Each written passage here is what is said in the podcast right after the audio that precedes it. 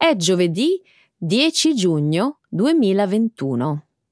Benvenuti a un nuovo episodio del nostro programma settimanale di livello intermedio News in Slow Italian. Un saluto a tutti. Ciao Alessandro. Ciao Carmen, un caloroso benvenuto a tutti i nostri ascoltatori. Nella prima parte del nostro programma discuteremo alcune delle notizie di questa settimana.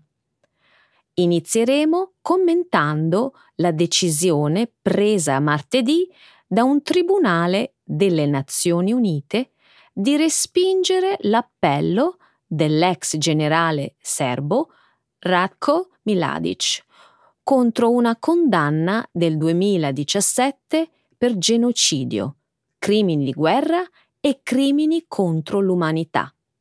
Poi parleremo dell'arresto di centinaia di criminali, grazie a un'operazione globale condotta da un team internazionale di funzionari delle forze dell'ordine. Successivamente discuteremo di uno studio pubblicato dal New York Times sull'altruismo la generosità e l'individualismo. Infine, concluderemo la prima parte del nostro programma con una ricerca pubblicata da Euronews su alcuni dei nuovi trend di viaggio post pandemia. Ok, molto bene. Adesso continuiamo con la seconda parte del programma, Trending in Italy. Di che cosa parleremo questa settimana?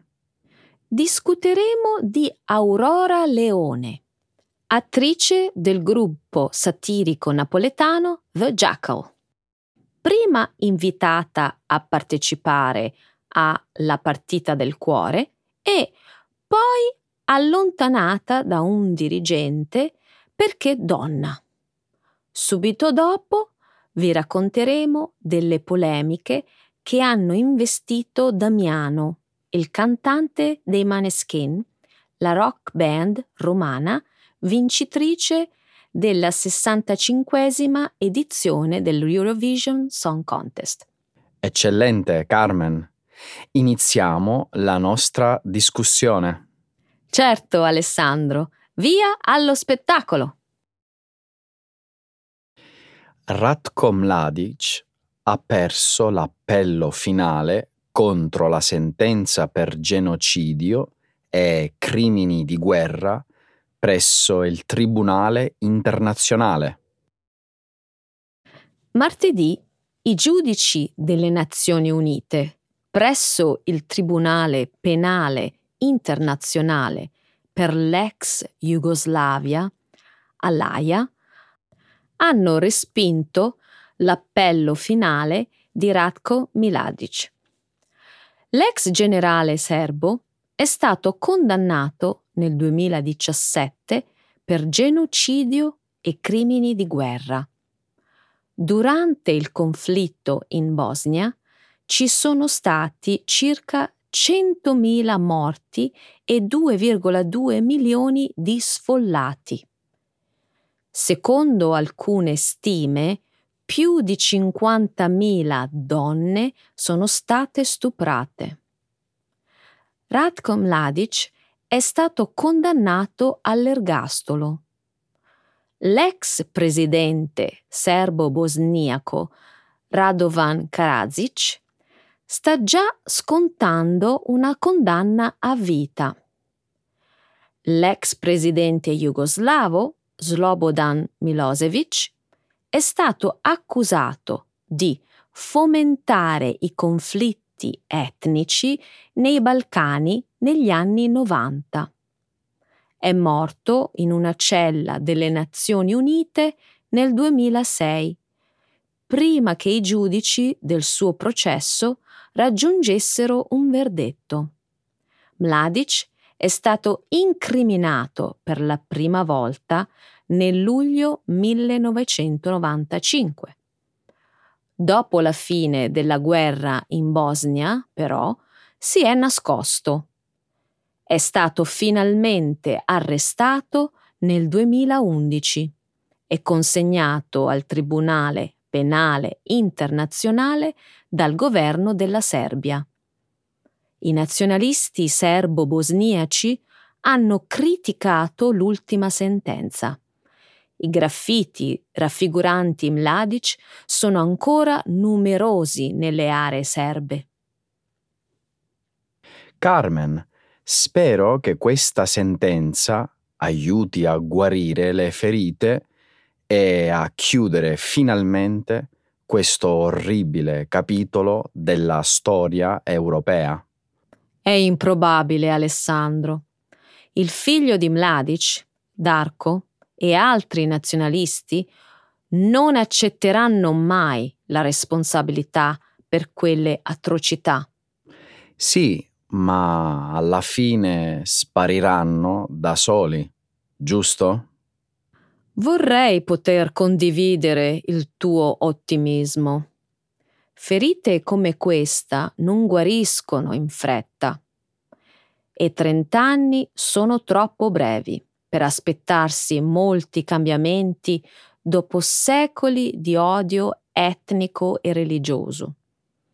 Ah, credo che tu abbia ragione, Carmen. La Jugoslavia di Tito, del secondo dopoguerra, non può essere l'esempio di una possibile soluzione. La sua apparente unità è stata forzata e imposta in modo brutale.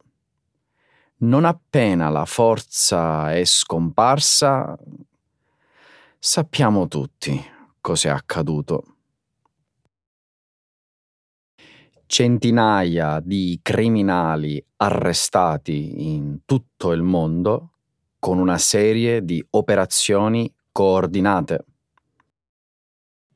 Martedì una coalizione internazionale di funzionari delle forze dell'ordine ha annunciato di aver arrestato almeno 800 criminali in tutto il mondo.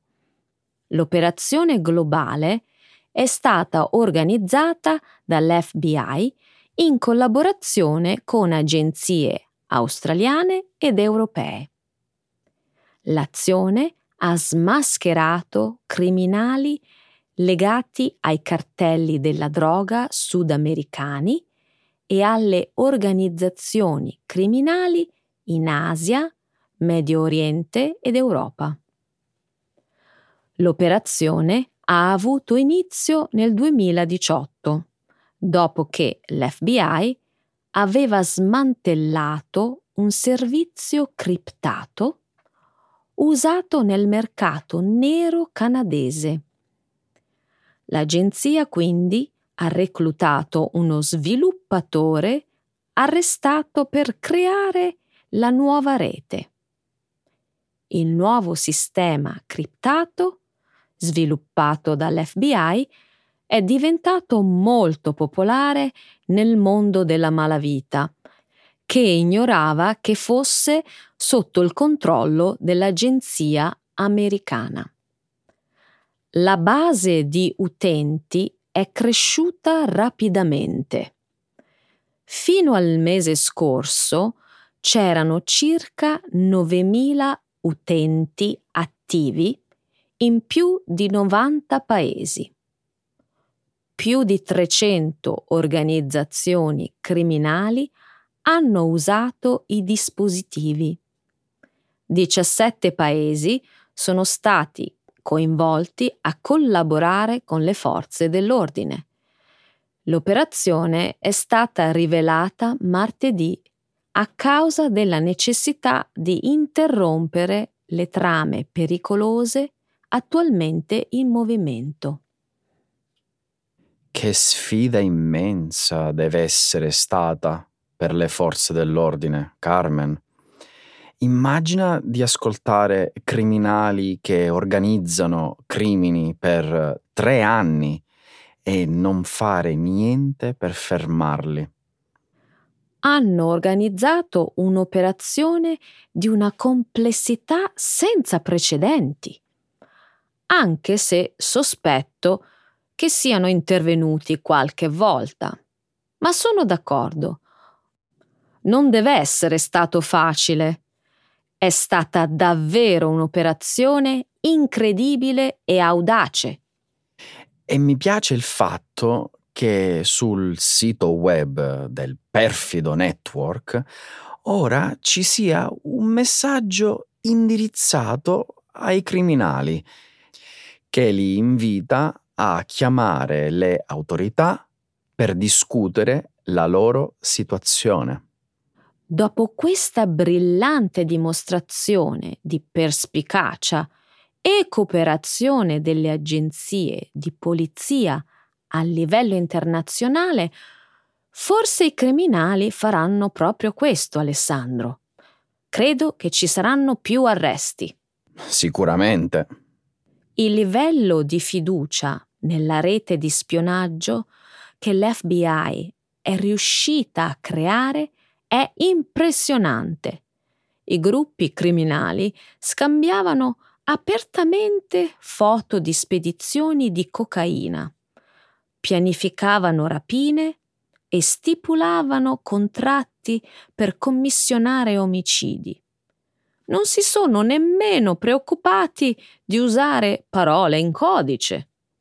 Pensa che tutto questo è nato da un incontro amichevole nel 2018 tra alcuni agenti dell'FBI e i loro omologhi australiani davanti a un paio di birre. L'individualismo potrebbe essere più generoso del collettivismo? Lo scorso 26 maggio il New York Times ha pubblicato un saggio della dottoressa Abigail Marsh, professoressa di psicologia e neuroscienze della Georgetown University. Il suo studio sull'altruismo, la generosità e l'individualismo è stato condotto da studiosi dell'Università di Georgetown e di Harvard. I risultati di maggiore rilievo saranno pubblicati sulla rivista Psychological Science. I ricercatori hanno confrontato dati provenienti da 152 nazioni su sette diverse forme di altruismo e generosità. Tre di esse sono state prese da un sondaggio Gallup sulle donazioni a enti benefici, sul volontariato e sulla disponibilità ad aiutare gli stranieri. Le altre quattro sono state desunte dai dati pro capite sulle donazioni di sangue, di midollo osseo, di organi e sul trattamento rispettoso degli animali. I ricercatori hanno riportato che gli abitanti delle nazioni più individualiste in media donano più soldi, sangue o organi. Le persone provenienti dai paesi più individualisti, infatti, si sono dimostrate più altruiste degli abitanti di nazioni collettiviste in tutti e sette gli aspetti considerati, indipendentemente dalla ricchezza della nazione. Carmen, sono un po' scettico riguardo a questo studio L'idea che l'individualismo porti a un maggiore altruismo mi richiama alla mente Ayn Rand e le sue idee. Tutto il contrario. Ayn Rand considera l'altruismo come un male, mentre glorifica l'egoismo. Questo studio, invece, mette in relazione l'individualismo con atti di altruismo e generosità. Se l'individualismo è un sinonimo dell'egoismo, allora questo studio non ha alcun senso. Alessandro, questo è uno studio di psicologia, non di filosofia o sociologia. Anche il gruppo di ricercatori è rimasto sorpreso, ma ha discusso i risultati alla luce di altri studi che indicano che il comportamento altruista promuove una sensazione di appagamento, creando un circolo virtuoso. Intendi una catena di eventi in cui un primo elemento positivo conduce a un secondo che promuove ulteriormente il primo evento? E così via, portando a un costante miglioramento. Il gruppo di ricerca sostiene che l'individualismo si concentri sui diritti e il benessere individuale. Questo, a sua volta, riduce l'enfasi sulle classi sociali e sulla differenza tra noi e loro. La percezione della società divisa in gruppi è ciò che riduce la generosità verso chi è fuori dal proprio circolo. La riduzione delle restrizioni porta a nuove tendenze di viaggio dopo la pandemia. Il 3 giugno euronews.com ha pubblicato uno speciale intitolato Esperti del settore turistico parlano delle tendenze di viaggio post-Covid che emergono dalle prenotazioni. Il mondo si sta gradualmente riprendendo dalla pandemia del 2020. Non ci sono più lockdown e la gente ha intenzione di viaggiare di nuovo. È certamente una buona notizia per il settore dei viaggi, che è stato uno dei più colpiti. Secondo esperti e manager del settore, si stanno delineando alcune tendenze. Guardando avanti al 2022, alcuni futuri viaggiatori sono orientati verso esperienze più avventurose. Alcuni esempi comprendono escursioni al campo base del monte Everest, percorrere il cammino Inca oppure visitare l'Antartide. I piani di viaggio per il 2021, invece, sono meno esotici e più vicini a casa. L'isolamento e il lockdown hanno costretto molte persone a lavorare a distanza. La tendenza emergente a lavorare da qualsiasi luogo combina viaggio e lavoro rendendo labile il confine tra lavoro e tempo libero.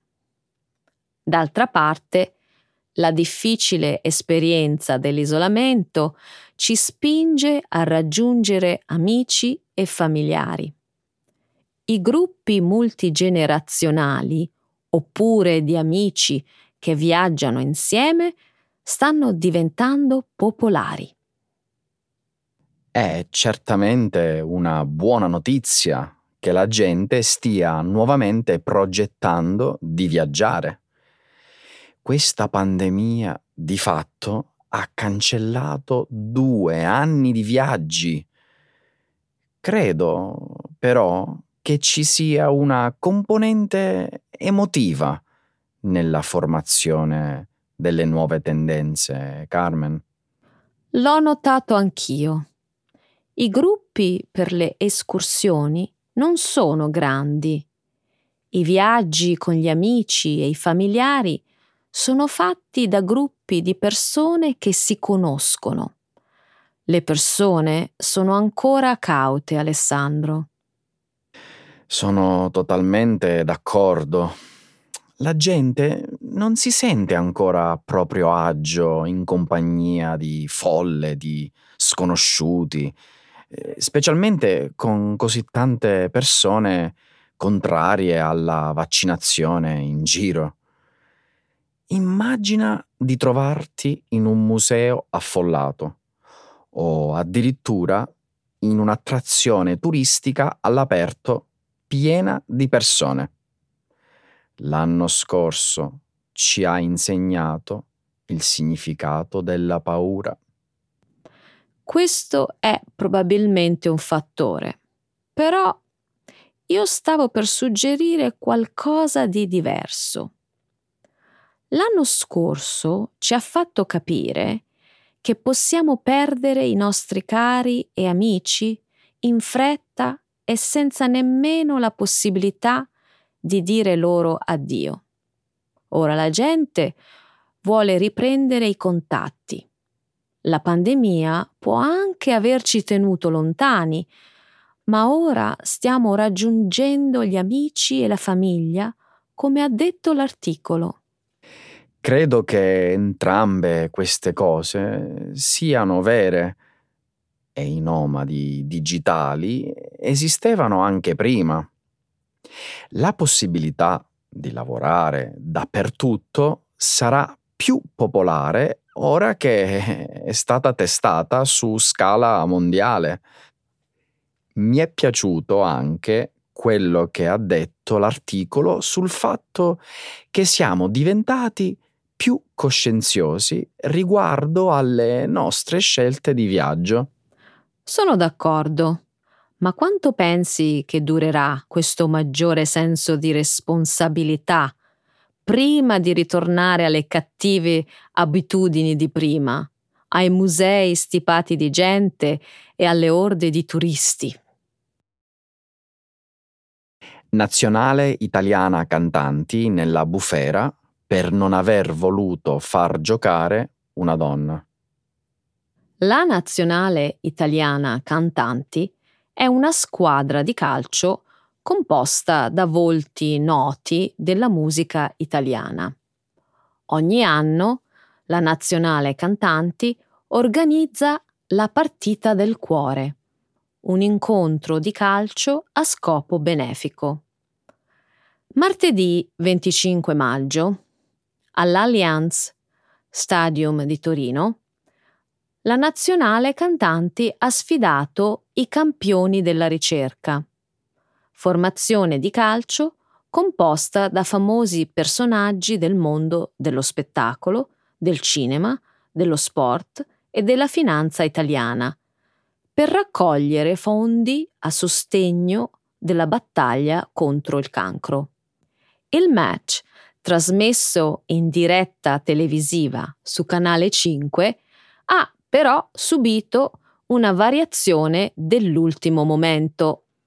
Nei primi 15 minuti della partita, la nazionale cantanti ha giocato contro la Juventus Women, squadra professionista del campionato di calcio femminile della Serie A che ha preso il posto dei campioni della ricerca. La partecipazione della Juventus Women è stata voluta come un gesto simbolico per ribadire che lo sport è inclusivo, ma anche e soprattutto per spegnere le polemiche nate per l'allontanamento di Aurora Leone attrice del gruppo satirico napoletano The Jackal.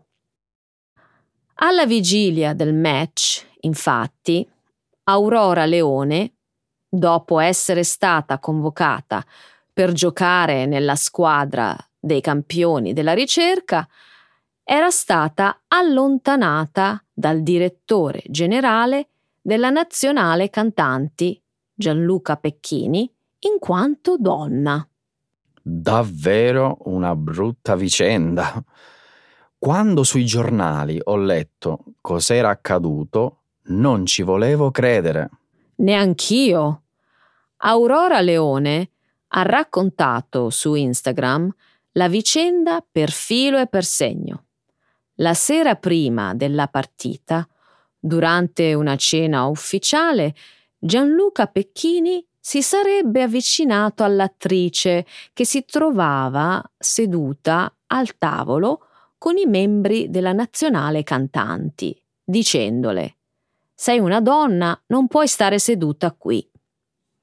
A quel punto Aurora Leone gli avrebbe risposto di essere stata convocata come giocatrice e che aveva fornito le misure per ricevere il completino. Allora Pecchini avrebbe precisato tu il completino te lo puoi mettere pure in tribuna. Che c'entra? Le donne non giocano. Queste sono le nostre regole. Sconcertante. Per fortuna Aurora Leone ha ricevuto sui social network moltissimi messaggi di solidarietà. Inoltre c'è stata anche una bella reazione da parte di moltissimi personaggi del mondo della musica e della politica italiana. È vero. La nazionale italiana cantanti si è subito dissociata dall'accaduto, così come hanno fatto tanti altri artisti. Per esempio, il noto cantante Eros Ramazzotti, in segno di protesta, ha deciso di non partecipare alla partita del cuore.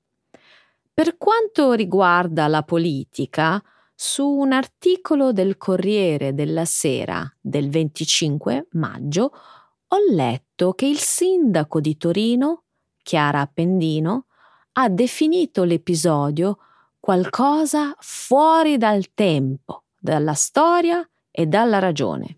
Giusto. Il sessismo nei confronti delle donne non può più essere tollerato nella società odierna. Credo che il nostro paese debba fare il possibile per evitare che episodi come questo si ripetano, condannandoli pubblicamente sempre e con forza. Da questo punto di vista ritengo che sul caso Aurora Leone l'Italia abbia reagito in modo appropriato.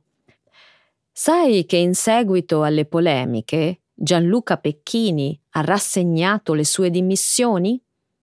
Sì, l'ho letto.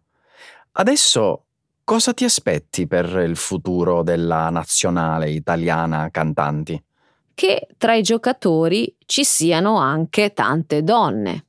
La partita del cuore è un evento benefico e sarebbe davvero bello se si mettesse sempre in mostra il volto di un'Italia che si sforza di combattere la disparità tra i sessi. Polemiche e accuse infondate su Damiano dei Maneskin. Sabato 22 maggio i Maneskin, una giovane rock band romana, ha vinto la 65esima edizione dell'Eurovision Song Contest, il concorso musicale organizzato annualmente in Europa e considerato il festival più grande e popolare al mondo, grazie alla partecipazione di artisti provenienti da quasi 40 paesi. La manifestazione canora, quest'anno, si è tenuta a Rotterdam, in Olanda, il paese vincitore della passata edizione. I Maneskin, selezionati come rappresentanti dell'Italia, hanno trionfato con il brano Zitti e buoni, una canzone rock che esprime una forte volontà di indipendenza. Al secondo posto si è classificata la francese Barbara Pravi con la canzone Voilà, mentre al terzo lo svizzero John Steers con il brano Tout l'univers. Nella storia della competizione europea, l'Italia aveva vinto soltanto altre due volte, con Gigliola Cinquetti nel 1964 e Toto Cotugno nel 1990. Il successo raggiunto dai quattro componenti dei Maneskin, Victoria, Thomas, Ethan e Damiano, è stato accolto nel nostro paese con grandissimo entusiasmo, tanto da finire su tutte le prime pagine dei giornali. La vittoria della band è stata una notizia meravigliosa. Peccato che nel giro di poco tempo la band dei Maneskin sia finita al centro di una grande polemica. Sai di cosa parlo, vero? Certo, ti riferisci alla vicenda accaduta durante la diretta televisiva dell'Eurovision, quando i componenti della band erano seduti nella postazione italiana ad aspettare i risultati delle votazioni. Per qualche istante le telecamere hanno inquadrato Damiano con la testa reclinata sul tavolo. Parliamo di fotogrammi brevissimi e anche poco chiari. Questo però è bastato a far insinuare il sospetto in alcuni telespettatori che il cantante in quel momento stesse sniffando cocaina, spingendo diversi utenti sui social network a formulare spregevoli accuse. Sai qual è la cosa più oltraggiosa di questa vicenda? Poco dopo la conclusione del festival, durante la conferenza stampa, Damiano ha spiegato di non fare uso di droghe e di essere contro gli stupefacenti. Molti però non gli hanno creduto. In primis l'opinione pubblica francese. Hai ragione. Pare che anche Jean-Yves Le Drian, il ministro degli esteri francese, sia intervenuto nella vicenda, chiedendo che si facesse chiarezza. Un intervento che, personalmente, ho trovato parecchio esagerato. Era una bufala, Alessandro. Per dimostrare la sua innocenza e porre fine alle polemiche, Damiano è stato costretto a sottoporsi volontariamente a un test tossicologico che ha dato esito negativo. Ha fatto bene. Questo ha messo fine alla questione una volta per tutte. Sì, ok, ma era davvero necessario arrivare a questo punto? Per diversi giorni giornalisti e politici hanno dato ascolto a speculazioni vaghe e imprecise, oscurando la vittoria meritatissima dei Maneskin. È stato ingiusto, è vero. Eh, non so quale sia la tua opinione, ma a me sembra quasi che la causa di tutto questo trambusto sia l'esistenza di un certo pregiudizio verso i cantanti la gente ha giudicato troppo in fretta. Interessante questa affermazione.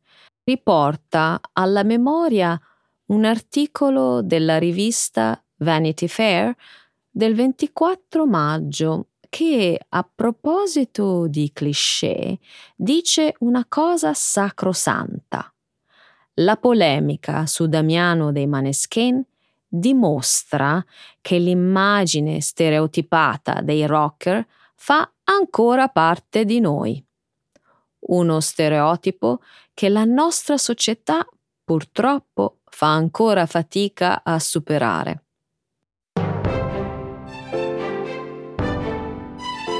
Anche per questa settimana abbiamo finito, Alessandro. Eh sì, anche per oggi abbiamo finito, ma ci vediamo la prossima settimana, Carmen. Ciao. Certamente, ciao.